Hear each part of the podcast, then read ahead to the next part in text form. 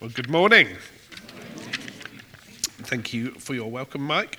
Uh, it's great to be here. I've uh, worked for, well, Crisis Centre originally, now Inhope. I'll talk a little bit that, uh, more about that in a bit. Uh, but I've been there since March. One of the joys of my job is that I get to go out and visit different churches and go and see how different churches uh, worship, and I can pretty much guarantee that I will run into people. You never know who you're going to meet, so I kind of run into people um, and meet people who've got far more experience of crisis centre than I have, uh, which is quite unsettling. So, um, um, but it's great to be here, and it's great.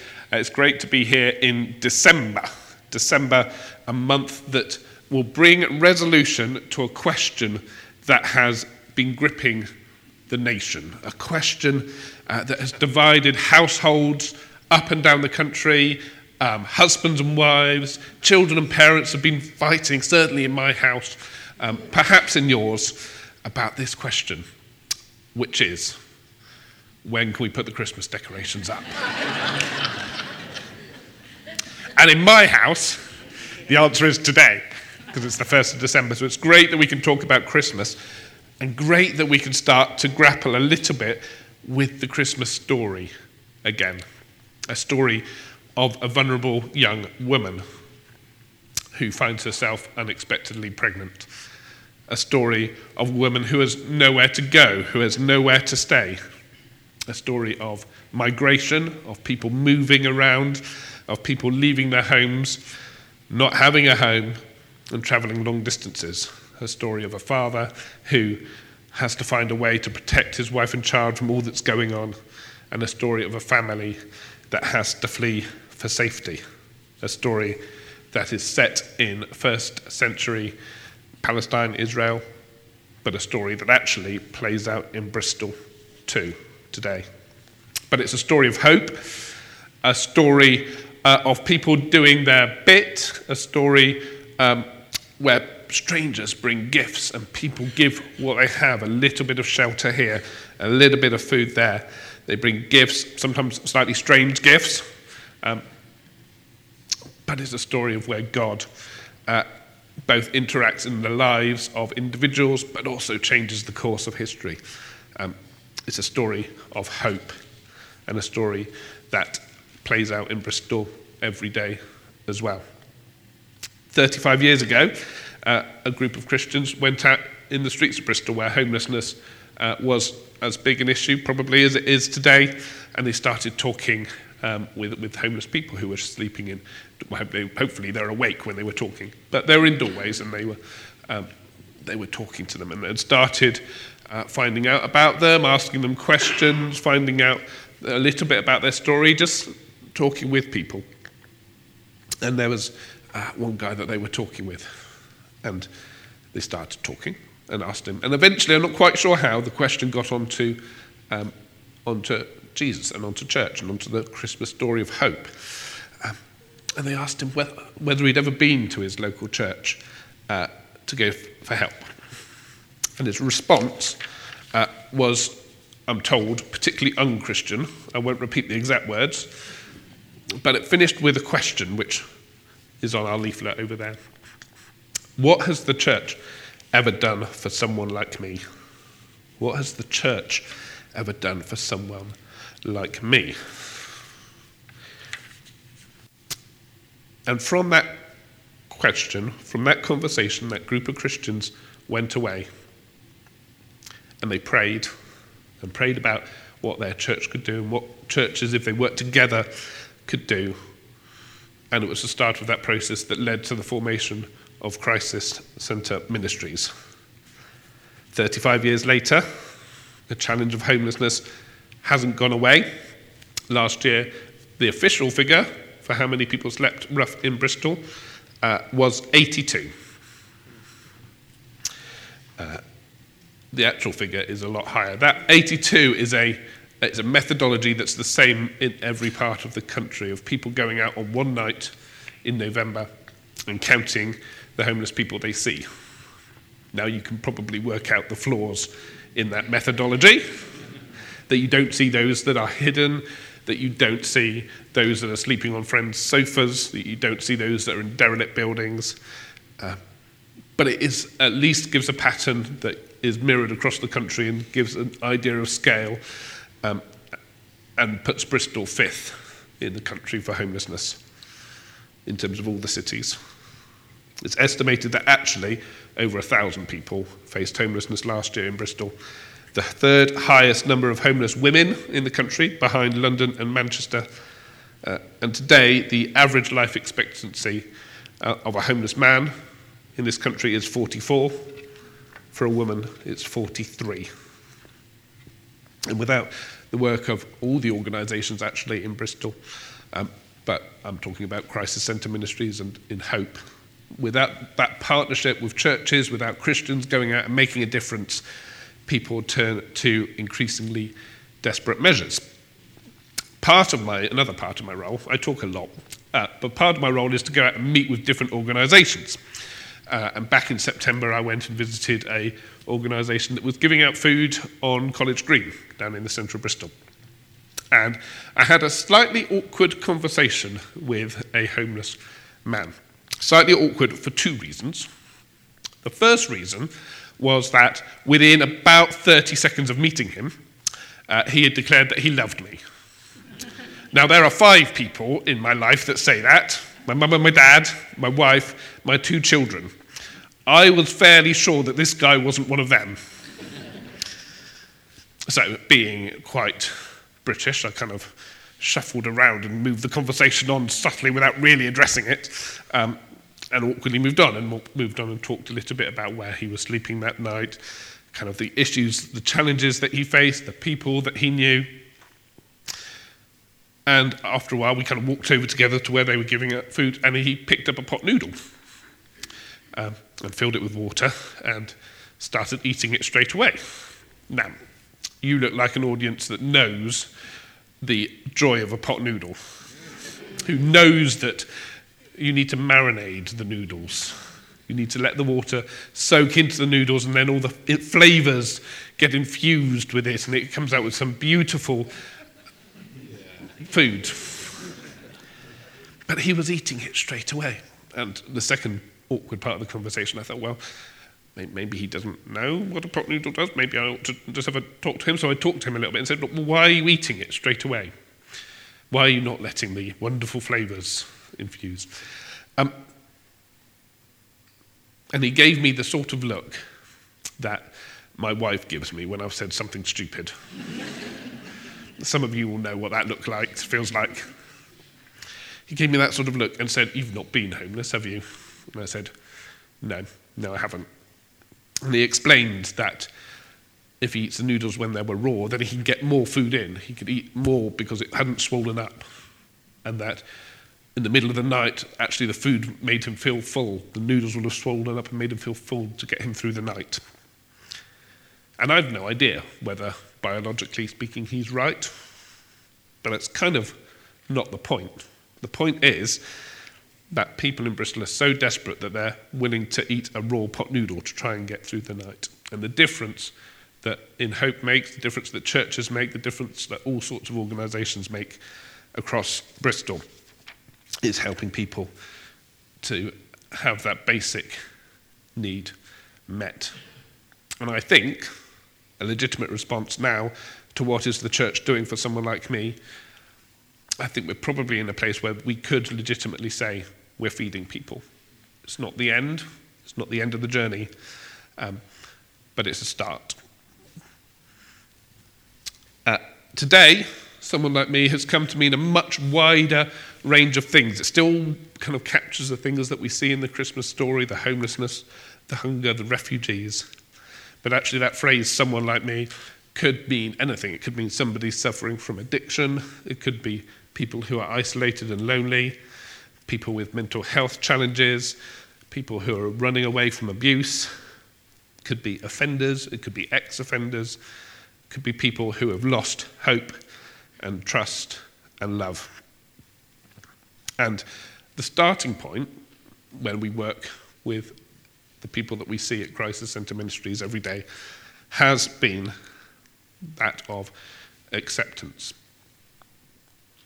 The Christmas story is full of people caring, people coming to Jesus as they are, whether they're shepherds, whether they're wise men, whoever they are, they come to Jesus as they are, and it's a story that we see repeated and repeated and repeated throughout the Gospels. People coming to Jesus who are lepers, who are tax collectors, who are despised by everybody. People come to Jesus, and in his parables, Jesus encourages people to meet, um, meet everybody on the edge, to leave the 99 safe sheep and go and find the one who's lost. He met with people where they are. So, our starting point, our theology, if you like, is recognizing that we accept, we need to accept people as they come in. And people, that, that's not always easily done. People come through the doors with a wide range of behaviors. Sometimes they're aggressive, sometimes they're lovely, sometimes they're manipulative. Uh, they can push boundaries. Um, sometimes they do things we don't like. Sometimes they're intoxicated by substance we'd rather they weren't. Sometimes they just come in and have a nap. However, they come in, the starting point is to recognize that they are all, we are all, children of God. We're all uh, valued, we're all loved by God. And so accepting people as they are, recognizing them as children of God, perhaps for the first time, perhaps for the first time ever, is our starting point. And that kind of underpins everything that we do, which then moves into two kind of streams, two types of work. And we often think of them as two different parts in the church. We get think about social action and we think of evangelism, evangelism. But they're actually two sides of the th- same things. We want to make a practical difference to people's lives. We want to end poverty. We want to end hunger. We want to give people somewhere to go, somewhere to be, something to do. But we also want them to know Jesus. We also want them to know about God who loves them. And all of us probably fit somewhere on that scale where we find one of those two things more easy than others. And that's good because we're the people of God and we've all got different skills. And actually, by working together, um, we bring those two things together. But people need both. I need both in my life. There's been all sorts of times where I've needed practical help, where I've needed people to get me through the day or the week. But equally, there's times where I've needed people to tell me about Jesus and to tell and remind me that uh, Jesus loves me. All those things that Mike was talking about that the Alpha Course does. All those things about Jesus, we all need that. Um, and so social action and evangelism works together. And, and the, uh, this diagram shows a little bit about all the things that we do at, Inhope. And they kind of weave together.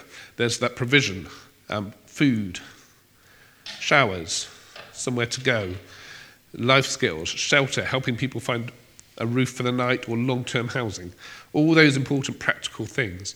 But they're weaved together with kind of more, more spiritual things, groups where people can pray or meet with other people, uh, the opportunity to worship, the opportunity to encounter Jesus. The practical things are important. Of course they are. Without them, people aren't going to take our message seriously. How can we say that Jesus loves a homeless person without showing them that they matter? They will say, What have you done for someone like me? But without Jesus, without that longer term hope, it's just a sticking plaster. It's just a way of getting through the days. Uh, which is why, one of the main reasons why, we're in a position of change from uh, Crisis Centre Ministries to Inhope. We're changing our name. It's a, been a two and a half year process of praying and thinking and reflecting and thinking about who we are. And actually, the message of hope is the one that we want to be able to talk about. That message of, that's the thing that I often hear. People often say, that's the last thing to go when you're sleeping on the streets. That actually, the coldness and the hunger, of course, it's important, but actually, the loss of hope is the bit that really gets to people. Um, so our name kind of will change to reflect that. We will still meet people at that point of crisis. It is still a ministry, it is still the work of God, we believe, and hopefully the work of the church. Um, but it all kind of feeds together. Um, so uh, we offer hope.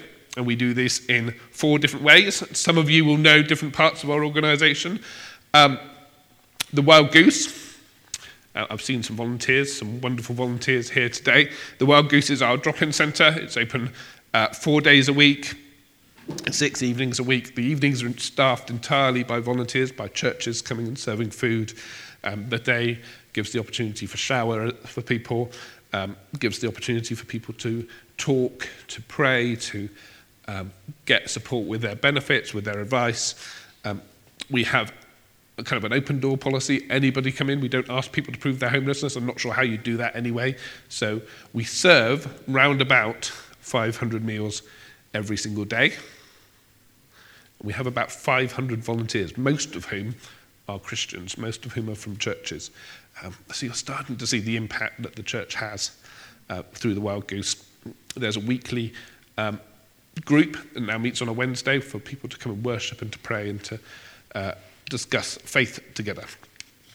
Spring of Hope is our women's night shelter. There is only one emergency night shelter in Bristol that's just for women, um, and that's Spring of Hope. It's got space for 12 women to sleep. It's a place where they can just turn up, um, and if there's a bed, they can have it. Um, again, all the things that kind of are important around that, the kind of the laundry, the um, somewhere safe to sleep. It's a love, if you ever get the chance to go and have a look around, do. It's a beautiful house with rooms instead of a big hall. It's actually got rooms where people sleep in groups of two or three, um, and it's a it's a beautiful thing, really. Um, but there's daytime support that's developing as well, helping women to rebuild their lives. It's led entirely by females, by women, by women staff and volunteers. I'm not allowed in. In fact, they quite rudely kick me out anytime I try and sneak in um, to meet with people. I don't try and sneak in, that would be a bit weird. Um, but it's that safe female only space where they can explore faith together. Um, the third project is Life Recovery. I've brought a banner with Life Recovery on it. Um, in January, uh, I think there's a Life Recovery Understanding Addiction and Recovery course that's starting here. I'll talk a little bit more about that later. But it's about supporting um, people who have had their lives changed by homelessness. They've experienced trauma, they've experienced being desperate, and actually they're trying to put their lives back together. And that's quite tricky to do sometimes, to get the confidence to go and meet with other people, to build friendships. Um, it's not just about saying, well, here's a house, off you go. It's about saying, um, let's build community around you, let's build groups, let's give you the life skills and let's help you learn uh, how to manage yourself and give you confidence so that actually you can integrate back into, into the world. So the Life Recovery Program does that. Um, and the final project is the East Bristol Food Bank. I think you're supporting the North Bristol Food Bank. They do much the same thing. Um, our one covers fish ponds, Easton and Downend. Um, the East Bristol Food Bank fed 5,103 people in those three areas last year. I imagine the North Bristol one has a similar scale. 2,001 of those were children. Um, so food banks do a massive job and hopefully do a little bit that supports people and prevents them from getting to the homelessness point. Um, there are many different ways in which people can partner with Inhope. Um, in the broadest, I, I kind of think in the broadest possible way, churches partner with uh, organisations with each other all the time, actually by looking after your own community, by looking out for the vulnerable in your workplace, in your street, in your school. Um, the biggest reason, I think, one of the biggest reasons for people to become homeless is that breakdown of relationships. And I've lost track of the amount of times somebody's told me that they left because they fell out with their mum or they broke up with their partner. And actually, the communities that churches build around people help to, in that point of crisis, prevent it from escalating, prevent it from getting to, to homelessness. So, in a broad sense, we're all kind of partners together, but there's practical things uh, that we can do, uh, that you can do to work within Hope. Uh, we're completely dependent on churches uh, for prayer, for volunteers, for finances, all those things kind of come together. Um, we couldn't do anything without the amount of volunteers that we have. Um, we couldn't do the work that we're doing. God wouldn't be involved if it wasn't for the prayer that goes on. Um, there is an Understanding Addiction and Recovery course starting here. January the 11th is the first one. I would strongly encourage, if you've got any interest in supporting people, to go to that. It's here. Um, so you don't even need to go very far, um, but it's a brilliant way to just find out about what the issues are. Um, you can follow us on Facebook and Twitter at Inhope Bristol. Um, you can sign up for our uh, quarterly magazine. I was hoping to have a whole load to give every one of you one uh, today. They didn't arrive on Friday, they're arriving on Monday. Uh, so there's a whole load of forms here. So if you want to sign up, just so that when you're praying, you know who you're praying for, you'll know what you're praying for. Actually, being informed is an important part of that.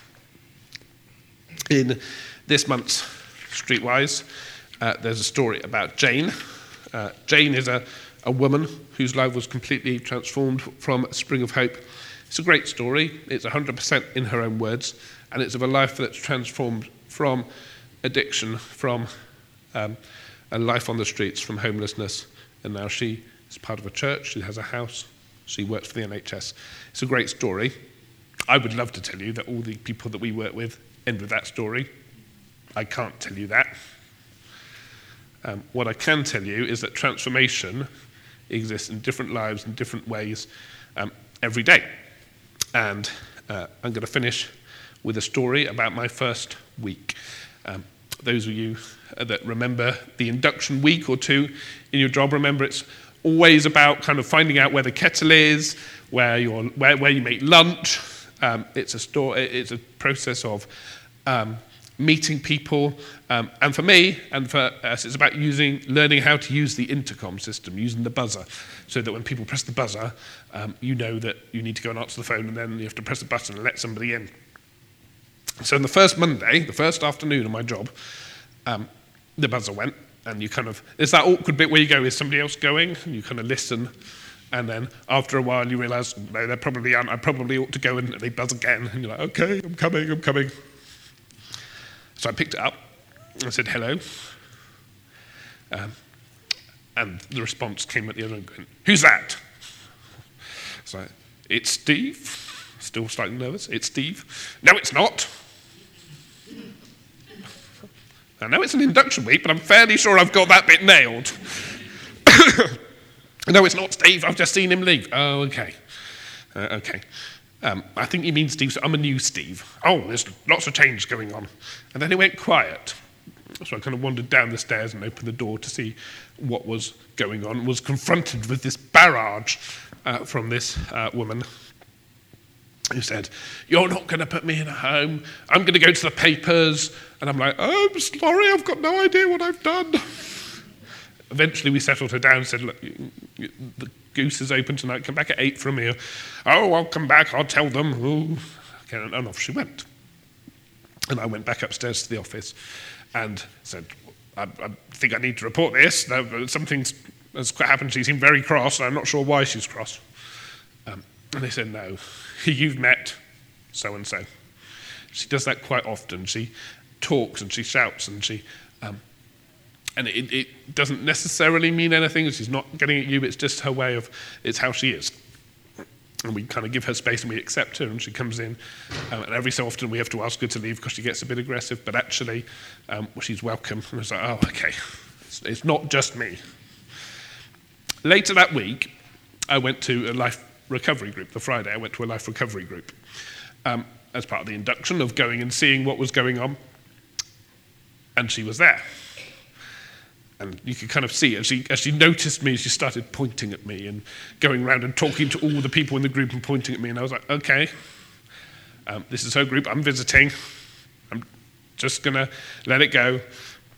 And, and we went kind of through the stage, and, and, and, the life recovery group started. They had some time of, of worship, and then a little bit of reflection, and how was your week, and then a time of prayer. And it was during the time of prayer that I looked up and saw this lady, and she wasn't muttering. She wasn't saying lots of things out loud. She was quiet and she was still. And she prayed out loud a short but very calm, very lucid prayer. And she wasn't saying the first thing that came into her head. And for that hour, for that time in that life recovery group, her life was transformed. She had that picture, she had that moment where actually it was her and God. And in that calm, peaceful moment, she met with God. I long for the stories where everybody's lives are changed and people are no longer homeless, where um, wonderful things happen. I long for that. But actually, every day we have stories, little stories, where people's lives get a little bit of a glimpse of the, the kingdom of God. So thank you. Thank you for your support. Um, I know it's appreciated amongst all the different projects within Inhope. Uh, so thank you for your support. Thank you for your prayers. And thank you for your partnership as we work together and transform the lives of vulnerable people. I'm around afterwards. I'm not in any rush. The rugby's at three, so I've got loads of time. Um, come and have a chat afterwards.